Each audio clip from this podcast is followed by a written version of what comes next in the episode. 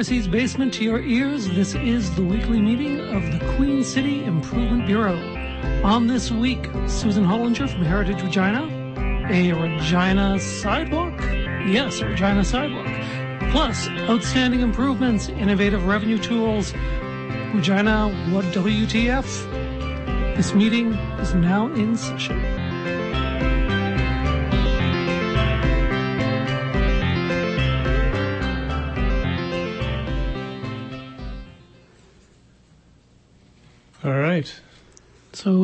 Calling this meeting to order. Do we have, do we have quorum? I don't think so. Doesn't look like it. No, sorry. You never know. You know, I sent out the email really early this time asking people to show up, but once again, Uh, I mean, we're we're a pretty bustling uh, department of the city. You know, you'd think you'd think. you'd think that we had like quorum once. Yeah. So let's take attendance. Uh, first up, we have Lance Depew. Uh, n- Lance Depew. no, sorry. I don't see him here. I think he's Belgian. Yeah. I don't remember seeing his name on the email list, actually.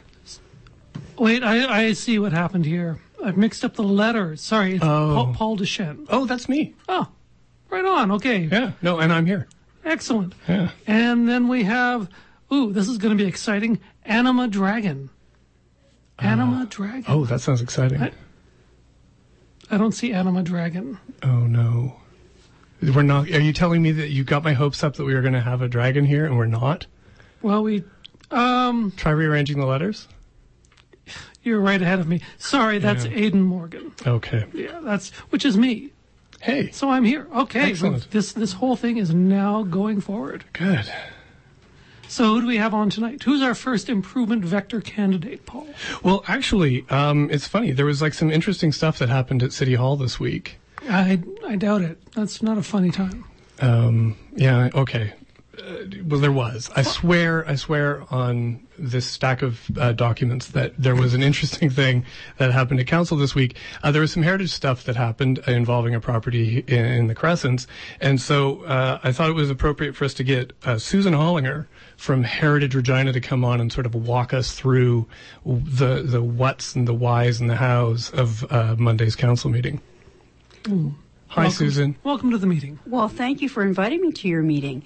Um, I'm more than happy to talk to you about what happened at City Council on Monday night. Yeah. Heritage Regina was there to um, to try to defeat a motion on the um, removing 13 Leopold Crescent from the Heritage Holding Bylaw list. The owner of that property would like it removed, so then they can get a bu- uh, demolition permit and have the building um, demolished and, and have a new build house built there. Right. So Heritage Regina is opposed to that move, and we were there on Monday night to speak about it, and we were happy to report that after all of the deliberations, we were successful in having that motion shot down. So we're Awesome. moving on to another phase. Um, So I have a question. When when you defeat a motion uh, at these meetings, what weapons are you allowed to bring? You can bring paper, Hmm. you can bring a pen, and you can bring some really good ideas and good evidence So and good information. paper cuts, stabs, and intellectual damage. Absolutely. and emotional sometimes too. Yes, sometimes. Wow. Yeah. Um, so just uh, quickly, the heritage holding bylaw uh, is is a list of properties that uh, many buildings around the city are on.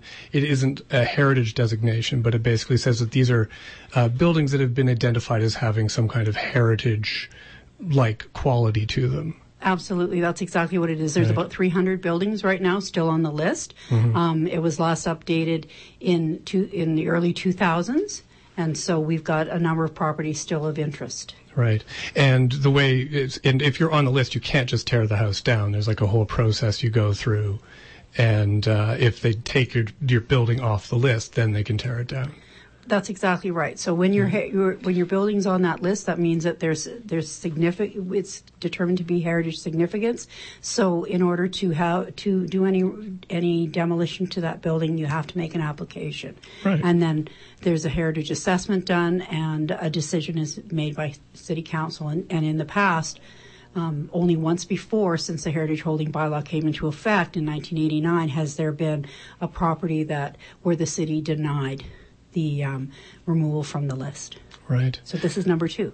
Oh, all right. Well, I have some audio actually from that council meeting that I'll play now so that we can sort of get a sense of the give and take, the parry and thrust of Monday's council meeting. Whoops. At no time uh, during the discussion at Planning Commission was there any pounding of fists hoping that we could just uh, knock down another house. I want to be clear about that. In fact, there was a discussion, a long discussion about uh, value and so on the, the, the recommendation that's before you was a split decision. I don't off say that in terms of planning commission, but it was a split decision. It was a 6-4. The recommendation that's before you is here for, I believe, the following reason in particular. We felt that the uh, uh, proponent had gone through the process as he described. I believe he had gone in excess of the process, and that we felt that, that he had done that in a fair manner. Now, I'm going to stop there and I'll describe this to you slightly differently. If someone calls up to the city and asks, what am I supposed to do when I want to build a new home or renovate my home or whatever, and they get an answer, they get a permit, they do all those things, they should have that answer. If they get that answer and follow those processes, then it should just roll out. I think that's the way that we want things to work. We believe that that's what had happened here. Councillor Hawkins. So I'm going to move, or I'm going to give council a, a uh, notice of my intention at the next council meeting to introduce a bylaw as follows.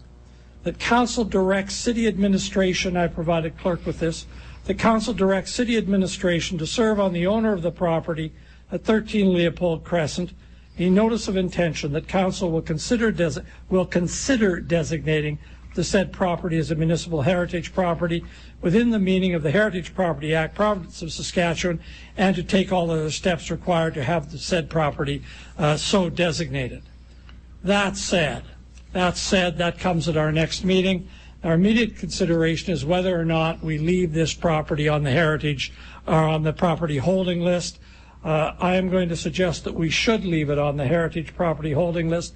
That is, we should reject the uh, reject the Planning Commission's uh, recommendation to us. I suggest that I suggest that because of the reasons that I think there is a viable issue here in terms of the uh, heritage value of the property and balancing the other interests involved. I suggest that because the owner did have notice before he embarked on this endeavor that there was an issue as to heritage status. And I finally suggest that because the stated goal of the city's holding bylaw is to avoid demolition of buildings and structures of significant heritage value. And the stated goal of the OCP, and I quote, is support for the protection, conservation, and maintenance of historic places. If those are our goals, if, if those are our goals, surely we have to walk the walk, not just talk the talk. And in this case, walking the walk does not mean deciding tonight to take the house off the list. What it means is creating the space to, to trigger a proper uh, pr- process for determining whether this house should be designated as a municipal heritage. Councillor Murray. There's another side to this. We've got a building that's contaminated with mold that has asbestos in it, which if you're not familiar with asbestos, then you probably haven't been living in Canada for the last 25 years. It's a huge problem. Beyond that, you've also got lead-based paint. So in order to properly retrofit and fix this property, you literally need to take it down completely and start over again because you're going to have structural issues. We're going to have problems within the roof. HVAC doesn't really exist in a building like this. There are many, many problems. This thing is plagued with a huge number of problems. At the end of the day, I appreciate we need heritage and it's important that we have that history. This may not be the one that we want to set as our hill to die on. So, Councillor Hawkins, I promised you I was going to support you and you could hold me to that and I may very well support you, but we may not have a lot of support at this council because man, this thing is going to be a trouble to fix up. I feel for the uh, feel for the proponent here if uh, he's forced to try to fix this thing because it's going to break the bank. Um, Council Bryce. I think that people need to go uh, when they're purchasing properties like this, when there are caveats on it, they have to go in with their eyes wide open. It'd be a, a huge red flag if somebody said you're not allowed to do a, a home inspection. I would, that would be a huge red flag for me myself. But there's also the caveats that go around um, things like when there's when there's something on the you know, when it's on the heritage holding bylaw, it's not that you just put in an application and you automatically can demolish it within 60 days.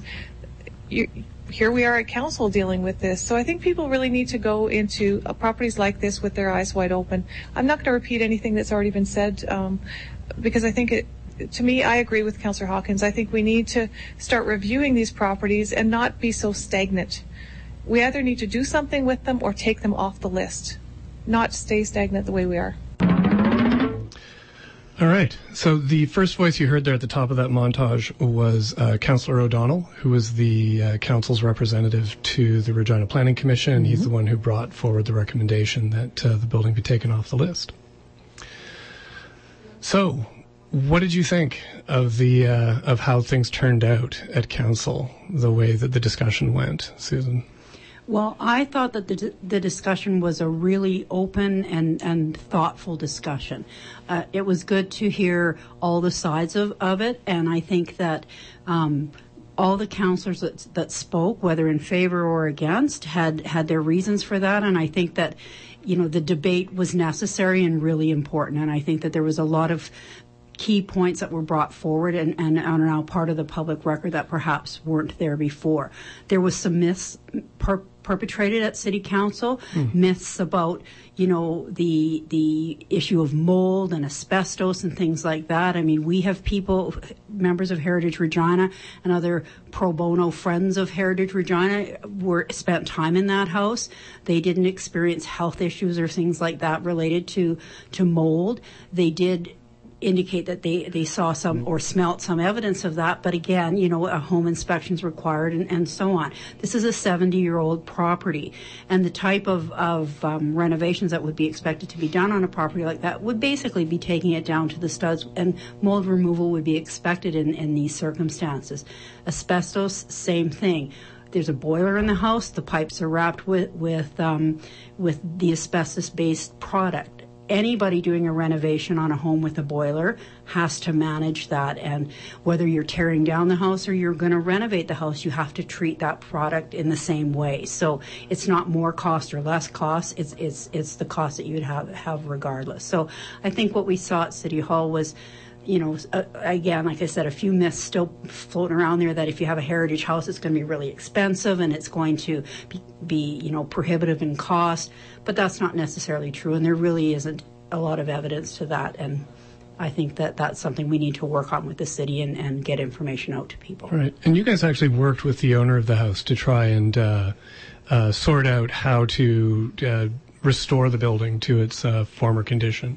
Absolutely. Um, I wasn't involved personally, but other members of Heritage Regina and, as I said, friends friends of Heritage Regina um, toured the house on more than one occasion. Um, engineers and other folks like that who are familiar. A developer, um, a fellow who um, draws up house plans and does things like that. Those are all people that were there to look at the state of the property and to try to help and encourage the application for the, the designation of the house. Because once the house is designated, the property owner has access to the um, funds available through the city, which is really a ten, up to 10 year tax abatement or, or um, rebate on your taxes for doing renovations to a heritage designated building. Mm-hmm. Um, so, but why exactly? Like, like, what about this house made it worth saving? Like, why was why was this house house on the holding bylaw to begin with? Well, interestingly enough, um, why the house is on the list, it wasn't documented. So again, in 19, I think 86 or 89, sorry if I'm not 100% accurate, but they went around and they looked at a lot of buildings and, and the, the people in the know with the city at that time created a list. So we actually, volunteers, three volunteers on our Heritage Regina Research Committee did a heritage assessment on that building to to the best of their ability because they I'm not sure if they were inside the building, but certainly they were out. Plus, they did all the historical research. So I'm just going to refer to my notes because there's oh, a sure. few things. Okay. Yeah, yeah. So. so so it's not just the building, right? Because I think you know when we talk about heritage, we talk about it more just you know not just the exterior of the building. There's things about the mm-hmm. interior, but there's also things about who lived there, and and this house has many components of that. Right. Just uh, before you get into your notes, Susan, just a reminder to everyone: we are listening to us on 91.3 FM CJTR, Regina Community Radio. Yeah, and we're the Queen City Improvement Bureau. In Oh, case that's- anybody forgot. No, nobody forgot. No. They were just they were just waiting to say it when it would have maximum impact. Oh, I'm sorry. Yeah. Okay. Continue. Okay, the, the educational piece, but maybe a little boring, but hang with me, okay? So the Watchler resident displays design features from modernism as well as from the streamlined modern and Spanish revival design area, eras of the mid 20th century. And, and that's talking about the outside of the home. It has to do with the curved bay win- window of glass blocks. It talks about the corner windows. And if you ever get up close to that house and you look, the corner windows are glass, but there's no supports in the, at the corner. They're constructed in such a way that they support themselves. And this is actually a Frank Lloyd Wright um, style. Right. Okay. Um, the other thing has to do with the roof, and the roof looks like it's clay tiles. It's actually metal, and it's designed in a Spanish revival um, way to look like um, tiles. a couple of other things about it. There, we we don't have very many buildings in Regina that reflect these types of characteristics. Um, it was constructed 1944 to 45, and um, one of the reasons for for the sort of older date of it was because that land was owned by this by the rail yard, and they were actually going to. That corner there was supposed to be the site of a railway station at one time. So Wow. different city things were going on and different property owners. So actually, the, ci- you know, that land was was rail yard land at that time. A um, couple of other things about it is the um, Waterbury Watchman, um, or sorry, let me get it right. Waterman Waterbury Manufacturing Company was a construction firm known for its construction of rural schools and furnaces during the first half of the 20th century. It was established in Minneapolis in 1907, and it operated in Regina, Swift Current, and Winnipeg until um, 1972. And um, so references to the Waterman Waterbury construction activity is found virtually in every local history book in Western Canada. Between 1923 and 1930, the firm constructed over 20 buildings in Regina. So then we get down into who was the architect, who actually would have designed that house. And there's an interesting fella, um, his name was Milton Campbell, and um, so it's expected that he played a role in the design of this building. And, and as an architect, he there's history behind that. So without getting into all of that, also um, the um, uh, some interesting things about this is that the um, Watchler residence ha- has only actually had three owners ever in 70 years. And one of the owners was Franklin E. Watchler, who lived there from 1945 until 1949. And he obviously worked for that company that actually constructed that house and, and other p- properties. So the location is also significant. We, we refer to it as the entrance to the cathedral neighborhood because, or the Crescents neighborhood, sorry, because it, um, you know, it, it has that prominent corner. There was a sister house there bef- next to it, and um, that one was taken down when the city um, did renovations at that corner of College Avenue and, and um, Albert Street. Right. And in case anybody's not clear on where it is, it's uh, right on the corner of College and it's like the southwest corner of College and Albert. So it's kind of across the street from uh, the Cooper Place Tower. Right. And it's like a little white building with a with a reddy orange metal roof that looks, as you said, like Yeah. clay tiles. Absolutely. Yeah. And I think the other interesting part about that house is the interior, and people don't really see that. And and the, and one of the the Heritage Regina um, board members who toured the house and and actually um, did a lot of had a lot of time inside spoke of it this way, if I could. Um, the woodwork is gumwood, which is in very good condition. If you know anything about uh, old homes, gumwood is not something we can readily access and replace today. Um, the there's wrought iron railings inside that are original to the house. There's an arch glass. There's an arch art glass window that is the most striking interior feature. And then he refers to that corner window. The frameless corner window breaks the box by opening up the corners without any structure. And then it says that there's an unusual layout um, as the dining room, kitchen, and den are basically like a basement and a bi-level partially in the ground. So it actually has a very unique inside too. Now, may not um, be the most appealing to every family, but again, um, you know, when we think about old homes and we think about renovating old homes and whatnot, um, certainly if we can protect interior features, that's we, we would like to do that too. But we understand, of course, that sometimes we have to modernize places. So boilers may need to come out and be replaced by furnace, furnaces and air conditioners, things like that. Yeah. Yeah. So, what was the reaction uh, when when this motion, you know, to, to remove it from the holding list didn't go? Uh, sort of in the in the room, what was that like? Well, City Hall is kind of a conservative place, so you don't get to yell out. If we could have yelled out, we would have yelled out um, because we were re- very, very happy about that. As I said, um, since the Heritage Holding Bylaw list's inception, there's only been one other place, and that was the Masonic Temple. So this is actually the first private residence that has actually been you know, where the city has denied removal from the list. So right, and it's you said there was like 60 others that There's have been- been, there- removed from the list, and then yes, whatever could happen to them. absolutely. So at any time of the of the those left behind, at any time the owners could come to City Hall with the same request for de- you know to have them removed and then apply for a demolition permit. We do know we're happy to report that the incentives program that the City of Regina offers to to those who designate their buildings um, is is being accessed. But what we notice is it's primarily being accessed by businesses that own properties or um, multifamily dwellings like apartment buildings. So again, not necessarily individual homeowners. Right. Um, so I guess the next step here is that the motion that Hawkins has put forward is going to like seek, I believe, it's provincial heritage designation for the house, which should open up a much better sort of o- range of options for them versus just the municipal heritage designation, which is what they looked at before. Correct. So, but I guess to sort of wrap up our discussion of the Watchler residence, like, why bother? Like, why do you guys bother doing this with these houses? Why do these things matter? Well, I think these things matter because our history tells our story. It tells us where we've been and where we come from. And I think if just even coming to this radio station today, I notice that this building is a heritage building and it's beautifully preserved and it's usable.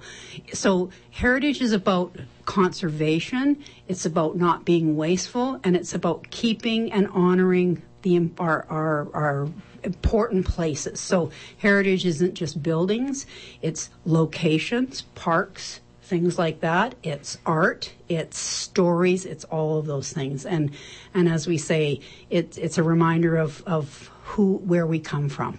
Yeah. Oh, and just one point. Uh, it would be true that we'd be in a lovely uh, heritage building of a radio station if But- that's where we were, but we were actually in a sub basement of City Hall Yeah. with like dripping pipes and asbestos everywhere. yeah, Well, we wish you could move to a heritage building. it would so be do we. wonderful. There was a heritage building at, called City Hall in the past, but unfortunately, it made the same. It met the, the demise that So the many Watchler others. residents all almost met. Yeah. So if it's rail yard land, not worried about this being haunted by like vengeful engineers or anything? No, probably not. No, Okay. because the railroad never really built it there. Ah, they could have like Plans. They could have outsourced some ghosts and just moved them in there. I wouldn't put it past them. Yeah. Just I'll, I'll say that much. Yeah. Um, all right. Sorry. Uh, so, what else uh, does Heritage Regina have going on right now? Like, what other uh, what other projects do you guys have on the go? Well, Heritage Regina, we do lots of advocacy work, uh, like like you've you happen on Monday night. The other thing we do is we do liaison work, and we work closely with the City of Regina, their planning department. We have regular meetings, and one of the projects that we're trying to push forward with them is we want the city to reach out to all of the the property owners uh, of properties on the Heritage Holding Bylaw list, and we want them to hold information sh- sessions and teach them about the process and show them how they can apply for designation and what the value of that is and, and, and the benefits that they can receive from that. The other thing Heritage Regina does is education. We run walking tours in the summertime, um, and we bring guest speakers um, for di- uh, di- throughout the year, and we do things like that. We're a small organization that we're trying to build because there was a time when you know heritage buildings were interesting, but there wasn't a lot of activity. So we're really trying to bring that into the forefront because this is a growing city, and I think we've seen from our last housing boom that things are changing and things have changed quickly here. So um, we need to do, have a lot of work to do. Yeah. And how um, how do people find you? Because um, your website. was- Crappy. I couldn't find contact info on your website, and I had to track you down through through uh, nefarious means. Yes, and I take it back what I said about the website actually because again, as we say, we rely a lot on volunteers. Yeah. So we do, we have some excellent people that work on our website and we've just been actually doing some revamping work on our website. So how can people contact us? I'll, I'll say Google Heritage Regina. Um, I can, you know, provide, see if we can get some links to, to, um, you know, do you guys have a website down here in the basement? I don't know, because if you do, we could always give you a link. I think it only works on a Gopher browser, but right. um, yeah, That's we do have a website. Text only, I'm afraid, and yeah, Yeah. you know, with old ASCII art. ASCII art, A lot of yeah, ASCII the whole art. thing. Well- the, the best that 1997 has to offer. Okay, well, um, we could we could try that, or I could also provide you guys with a phone number, and maybe you could announce it, uh, you know, at one of your meetings. You could, or send out your Oh, sure. email if you can get the names right. That would help. Okay. We we have a really good record with names. We're, Yeah. we're, hitting, we're like we're at 30 percent, I think. I think so. Yeah. Okay, well, that'll help. Yeah. Yeah. All right. Well, so thank you very much for being on the show, Susan, uh, or being in the meeting, I should say. And we've decided that you are an improvement vector for the city of Regina, Awesome. and you get your own certificate. Okay, thank you so much. No, not at all. It's suitable for framing, or we also have a lovely manila envelope you can store it in. I, I'd like an, I'd like a Manila envelope. That's all. and I really like the rider emblem. Thank you. Thank you. No, no problem. We crowdsourced the uh, the logo. We we actually uh, hired a designer, and he crowdsourced the logo to uh, to a group of uh, nine year old kids. Uh, it cost us only forty thousand dollars. Well, that sounds reasonable to me. Uh, yeah, Yeah. it was a steal at twice the price. Thank you. no problem. All right. Next up. I believe we have some innovative revenue tools wherein we find new ways uh, for generating money for the city. Yeah. Okay. So this week um, we have some uh, we have something about uh, intersections. Yes. Did you know that like there are more accidents at any at, at intersections than at any other part of your road network? I don't know if that's true, but it's essential to this project working that that be true. true. So um, we're just going to go with it that that's Yes. true. So intersections are incredibly cost uh, intensive. Not only are there like uh, car accidents that need to be cleaned up by our emergency medical and uh, uh, disaster response people, but it also is the most intense for things like lights, crosswalk signals, um, uh, the lines. They've got to like change direction for the car that Mm. put the truck that puts the lines down. That yellow paint. in Yeah. road? Yeah. Yeah. That- that's that's not cheap. No, so there is a lot of money that goes into an intersection, and you know it just gets paid for like any other stretch of road. The injustice. I know, but one thing that uh, you know we've noticed is that there are also a lot of cameras at intersections uh, there to you know catch people who speed through lights. Um, but when nobody is speeding through those lights, those cameras are just idle. They're not really accomplishing anything. They're not generating any revenue. And we hate inefficiency. Exactly. Queen City Improvement Bureau. Exactly. So uh, we, our, our subcommittee uh, was talking about this, and what we think we could do is, since these these crosswalk lights are already set up, you know, view cars, record cars, spot their license plates, we could just start logging everybody who goes through the intersection, Yeah. and then we could charge micropayments onto their property taxes for their use of our intersection. This this would be perfect. Yeah. It's not as it's not as exciting as other revenue tools that we've come up with. For example, you know, stealing all the birds from North America and putting them in No. the stadium, which I thought was that was pretty good. That was pretty good. Yeah. But this this one is actually very very effective. Yeah, I think it's, uh, it's a little more understated. Um, hopefully, it goes unnoticed uh, uh, for a while before you know, so that it can like pay for itself at least. exactly. Yeah, Yeah. But, and, yeah. and I think Regina citizens will be only too happy to look at their property tax bills and see slightly more money on them. Exactly. Um, it's a user fee. We're okay with user fees for the pools. We're okay with user fees for, um, you know, all these other city services that are offered. Uh, I think that, you know, it's time that the intersections and the drivers who travel through them start carrying their, their weight. in the city. Exactly. Uh, maybe we could charge more for left turns. Oh, that's good. That's very good. Yes. All right. That's, that's why they hired me. All right. Okay, well, that's it for this week's uh, main innovative revenue tools, but we've got a bunch more that we can listen to right now. Excellent.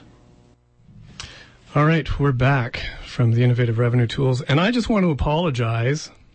I uh, beamed my head on one of the pipes on the way into the office this morning, and uh, I've. I don't think I'm working this machinery the, with the competence I normally do. I, I think it's because you've been sleeping on the asbestos. It's a big pile by the boiler. I thought asbestos was totally safe. It, it is, but sometimes it can cause slight cancer. Oh, oh, just as long as it's not cancer of the brain, I'm fine. That's that, that that'd be the one. I think Oh. lung cancer, but you know, Oh, I don't need. What do you need lungs for down here? exactly lungs, brains. Yeah. They're all optional. Hey, Aiden. Mm-hmm. Do you know what a tender is? Uh, do I?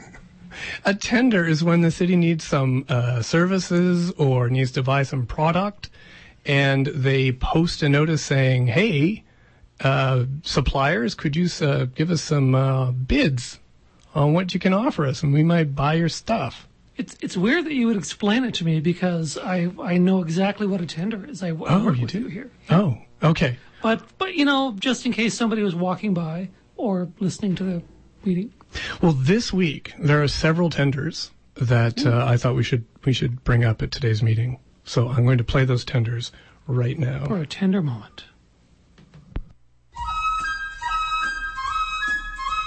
Feel that? Feel that change in the air? Seasons turning, winter's passing. You Know what that makes me think about? It makes me think about getting all that alleyway maintenance done. Fixing the roads. Oh, but it's a big job. And that's why the Queen City's thinking about renting a skid steer, a padfoot, a hydro excavator, an aerial lift truck, and a compact excavator. A skid steer, padfoot, a hydro excavator, an aerial lift truck, and a compact excavator. You've no later than 2 p.m. Central Standard on March the 9th. To get your tenders to Ambassador's Desk or the fifth floor purchasing branch to rent us a skid steer, a padfoot, a hydro excavator, an aerial lift truck, or a compact excavator, a skid steer, a padfoot, a hydro excavator, an aerial lift truck, or a compact excavator. And that's a padfoot compactor to be precise. And if you can find your way to throw in a crawler loader, well, that'd be nice. Six. Months of rent can be expected. Oh, but the lowest bid. It may not be the bid that gets accepted. And bids that are unsigned, obscure. Actually, you know, anything irregular or missing info that was requested, or answers that went unfurnished, those bids are rejected and thrown onto the floor city will ensure to indemnify the vendor from misuse of your skid steer, your padfoot, your hydro excavator, your aerial lift truck, and your compact excavator. Your skid steer, your padfoot, your hydro excavator, your aerial lift truck, and your compact excavator. So remember, 2 p.m. Central Standard on March the 9th to get your tenders to Ambassador's desk or the fifth floor purchasing branch to rent us a skid steer, a padfoot, a hydro excavator, an aerial lift truck, or a compact excavator. A skid steer, a padfoot, a hydro excavator, an aerial lift truck, or a compact excavator. This has been a Queen City tender moment. Hope you found it informative two, three, four, skid steer, pad foot, hydro excavator, aerial lift truck, compact excavator, skid steer, half foot hydro excavator, aerial lift truck, compact excavator. We need your skid steer and all the excavators. That that was the greatest five minutes of my life. Well, I hope you found it informative. yes. And I, yes, and I, I hope you feel more prepared for the winter maintenance or the summer maintenance season. I'm always prepared. Good. But yes. All right. So next up, we have uh, City Hall. What the uh, WTF? Yes. Yeah. And this week we have moved on to Ward Eight. The eighth ward. We are the eighth ward. I thought we were going to do Ward 25. Um, no, that's in. Dang, I can't do the math. It's in at least twelve weeks. Oh, okay. Yeah. Uh, you're probably wondering where Ward Eight is. Sure. Okay, well, not? just Why? cue up some more music then. Whatever. Yeah. All right, here's uh, Shane Haneka is going to explain to us where Ward 8 is.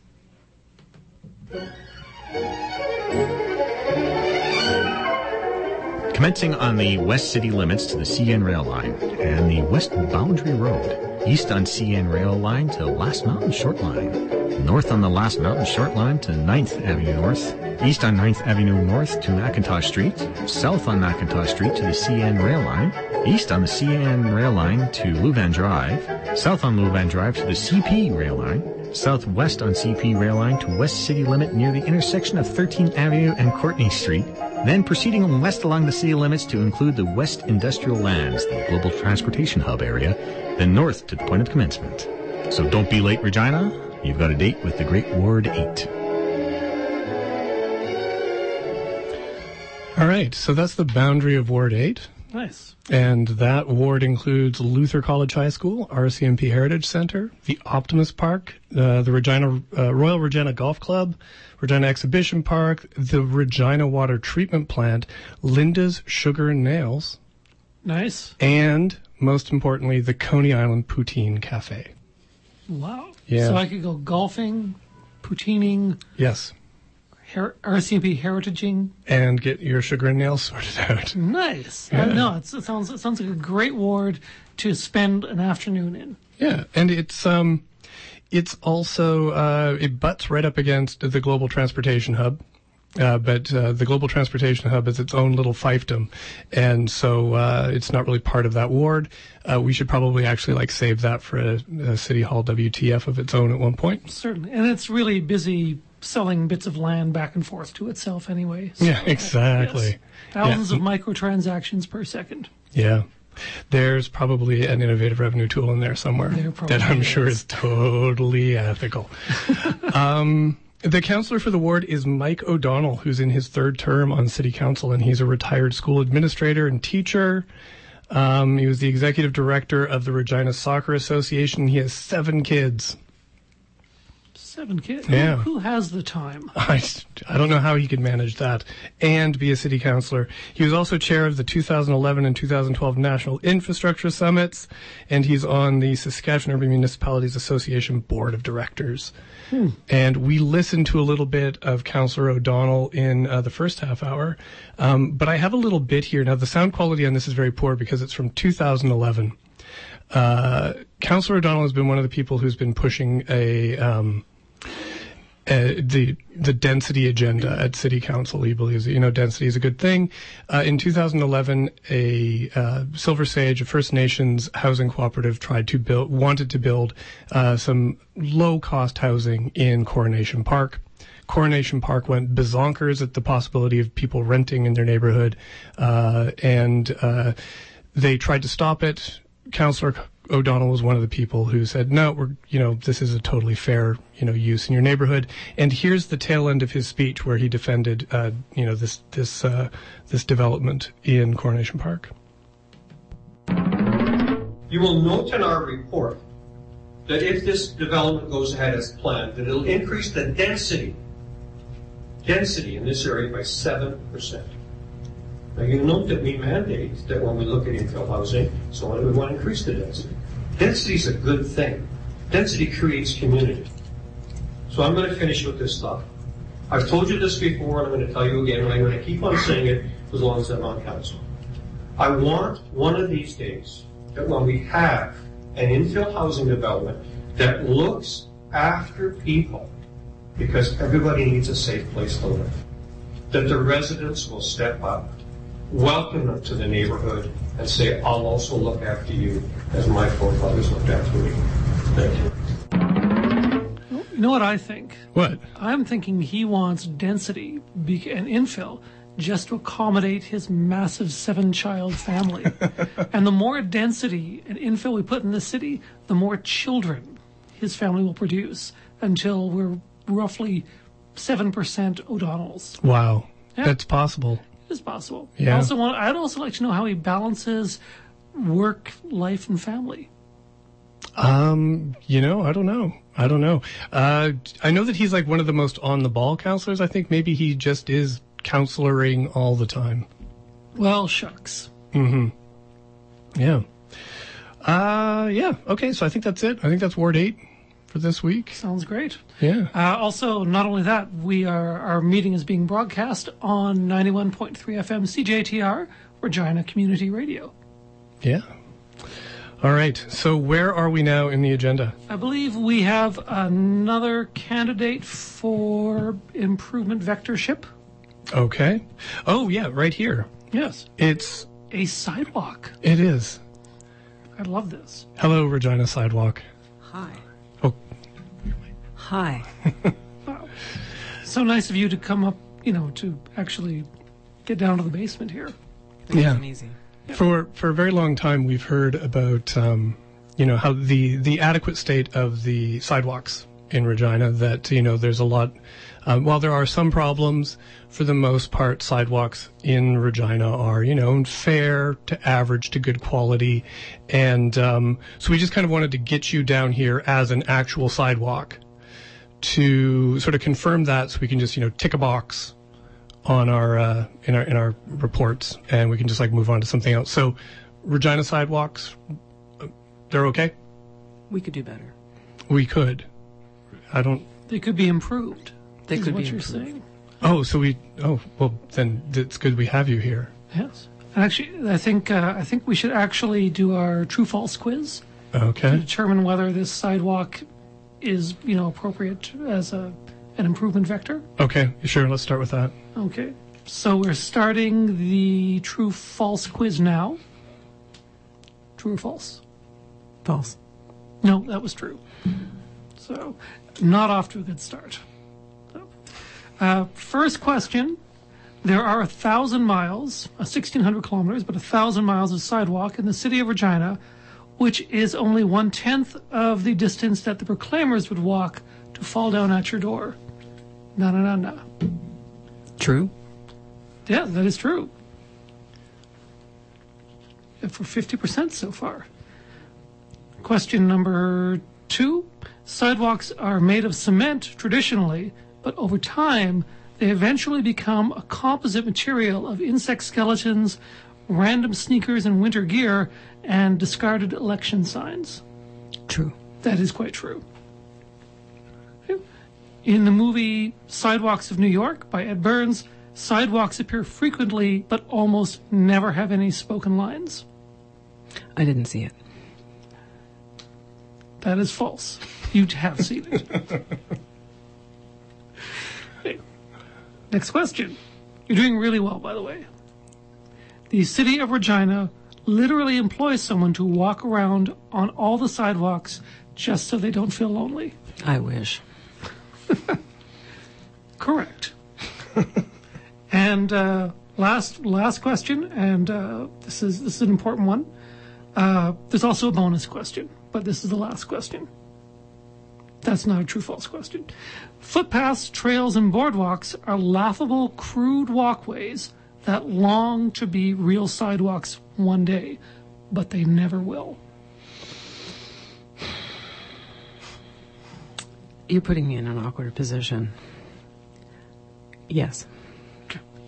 You're right, it is true. I'm sure you sidewalks get together and laugh at the footpaths. Yeah. It's yeah. It happens. and the bonus question uh, if you could improve one thing about the city of Regina, obviously from a sidewalk perspective, what would it be? Snow clearing. snow clearing. Mm-hmm. Why? As a, as a sidewalk, I would think you know you would you would welcome the uh, frosty covering of uh, the the winter blanket that is draped upon you every every winter season. All winter season. Well, you would think, but it's alienating. It's alienating. How Because so? It keeps us. It separates us from the people that we want to, frankly, have walk all over us. Really? Um, so you would prefer what exactly? Like, how would you like your the the snow then to be removed? In an efficient, effective manner and timely. Yeah. Yeah. The city claims that within 72 hours of a um, of a snow event, that they have uh, like 75% snow clearance. I'd like them to define snow event. I think it's like a concert, something like that, Yeah. By snow, or a festival. Yeah. you know, I shake he your had- boom boom down. Yeah, exactly. I mean, he only really had a couple of hits, but you know, we we love to have him here in the city, and then uh, and it motivates the city's workers to Right. like, remove all the snow. And within three days of him showing up, we just Yeah. remove him. Exactly, seventy-five percent of him. I don't know what what happens with the other twenty-five percent. All right. So um, I've prepared uh, some photos because uh, a lot of people don't know that you're a sidewalk, but you actually have a Twitter account. Mm-hmm. Uh, what, what is what is the Twitter account? It's at sidewalks of YQR, Right. I think. Um, and you've been um, you've been posting some pictures of uh, of of other sidewalks in Regina, and I just wanted I've got a couple here that I was just wondering if you could um, sort of show me or describe to uh, the listeners what uh, what you're seeing there. Well, this is a uh, speed reduction sign um, that was helpfully placed on me. Um, and it's a, a notice to cars, people driving cars, that they should reduce their speed. Um, and it is uh, directly in the path of any pedestrian. Were there pedestrians in the city, uh, it would uh, be in their path. It would be an impediment to their, their walking. Right. And and how does that make you feel? Despondent. Despondent. Good word. Yeah. Um, By the way, I think it's great that you're getting out there and taking photos. Not many sidewalks like have mobile phones or Twitter accounts. Again, it's not easy, but it's something that, you know, I, I, I, I, we care. Yes. the sidewalks, we got together and we decided that we care enough to Well- reach out to the citizenry and say, come Pool- on. Pooled your money, got a phone. It's pretty good. right. Yeah. Um, okay, I've got another one here. Uh, if you could pass that over to our sidewalk. What, what are you seeing there in that photo? Well, that's um, a piece of jagged uh, metal. Um, the uh, the caption is "Beware the tetanus trap on Albert Street north of Vic in YQR." And then uh, a question, a query to the city of Regina: Why is this allowed on public walks? Um, and um, there was no response. There was no response. Oh, there may have been a response to that one actually. Um, that uh, they, I think they had sent someone out, an inspector. But the, the general gist of these is that it's a kind of a chronicling of um, the pedestrian experience in the city and um, the general um, message that's given to pedestrians that and sidewalks, frankly, um, that um, that these are not to be used. That that, that walking is not something that is encouraged, despite it being a part of the plan. Right. It's not something that is encouraged or supported. That jagged piece of metal that strikes me as one of they have these uh, square cutout parts in in your your Confederates that they've placed uh, metal pieces like square metal pieces over top of, and then over time these things get beaten down, and occasionally they rust. they rust and they they stick out corners and uh, metal pieces. Um, I always thought this was natural defense for sidewalks. You mean we're weaponizing ourselves? Yes. That that's an understandable conclusion to jump to. Um, but it is not the case. This is this is something that was foisted upon us, um, and and I, it's it's really not our our intention to um, to uh, to uh, alienate walkers, pedestrians, people with strollers, with with tet- with tetanus traps. No, no. Because I, I was pretty sure that you'd you were here to you know injure walkers and and maybe take our jobs or something. No. Oh. So with something like those tetanus traps, uh, so these these metal squares that have been laid down over holes in the concrete. Uh, I'm sure you go to uh, sidewalk conventions from time to time. Uh, have you spoken to other sidewalks in other cities? Is this a typical um, a typical way to remediate uh, uh, holes in sidewalks? Well, don't be silly. I don't go to other conventions in other cities. I'm. It took me. Do you know how long it took me to get into this basement? I can't travel. We do correspond, though. Um, Okay. We are connected, and um, and uh, the general sense is that it depends. That there seems to be a consensus that cities west of the Great Lakes, say, they tend to have um, the similar issues. Uh, east of the Great Lakes, not so much. There's more density, um, Right. and uh, and and you don't find the same kind of uh, impediment to walking in these other places. Right. So. Right. Um, I've got another one here. Uh, this relates back to your uh, your uh, snow clearing uh, point. I, I don't see any pedestrians in that. I don't, I don't see what you're upset about. There's no pedestrians at all in this picture. If you could describe it. All right. Well, this is descriptive radio. Um, painting a picture for you is a, it's an image of um, of uh, taken from a car. I don't know how we took that, but taken from the passenger side of a car, um, and it's a view of uh, someone in a motorized uh, wheelchair. Uh, and they're sort of beetling down uh, the middle of the street, and they're not on a sidewalk. They are actually in traffic with other vehicles, motorized vehicles. Uh, and uh, the caption is "Honk if you've seen this in YQR." Uh, this is what happens when sidewalks aren't kept clear. Right. So- Hashtag We need a bylaw. Right. So I guess that's what you're calling for. Is that you know a shoveling bylaw for years, unlike this one where there wasn't really sort of a call for it. But if Right. if people who are mobility impaired can't even use the sidewalks for half the year, Impaired or even, uh, yeah, impaired uh, to, to any degree. Anybody who has any kind of impediment to getting around, whether you're in a wheelchair or you're trying to get a stroller across, uh, you know, an icy sort of minefield of a sidewalk, or you are somebody with any kind of mobility issue, like an elderly person, a retiree. Um, I can't tell you how many times I've viewed from my perch on the side of the road people electing to walk down the middle of a of a snowy road rather than on on me because of the state that I've been left in. Nobody wants it. No. So, uh, what uh, going forward? What are you kind of hoping? Um, I know that the city has uh, a road renewal project uh, that it's instituted a one percent mill rate increase every year that's supposed to go to road renewal. Uh, but in their update, uh, their recent update in December, it was kind of thin on details about what kind of work's being done for sidewalks. Apart from if uh, you know at a corner the sidewalk has deteriorated a, mu- uh, a lot, they'll put in a pedestrian ramp. But beyond that, there's not a lot of talk about remediating the concrete. Um, what would you like? Why do you think it's important for uh, sidewalks to be kept up? I mean, apart from your own personal interest. Well, I think it's a I think it's a human right.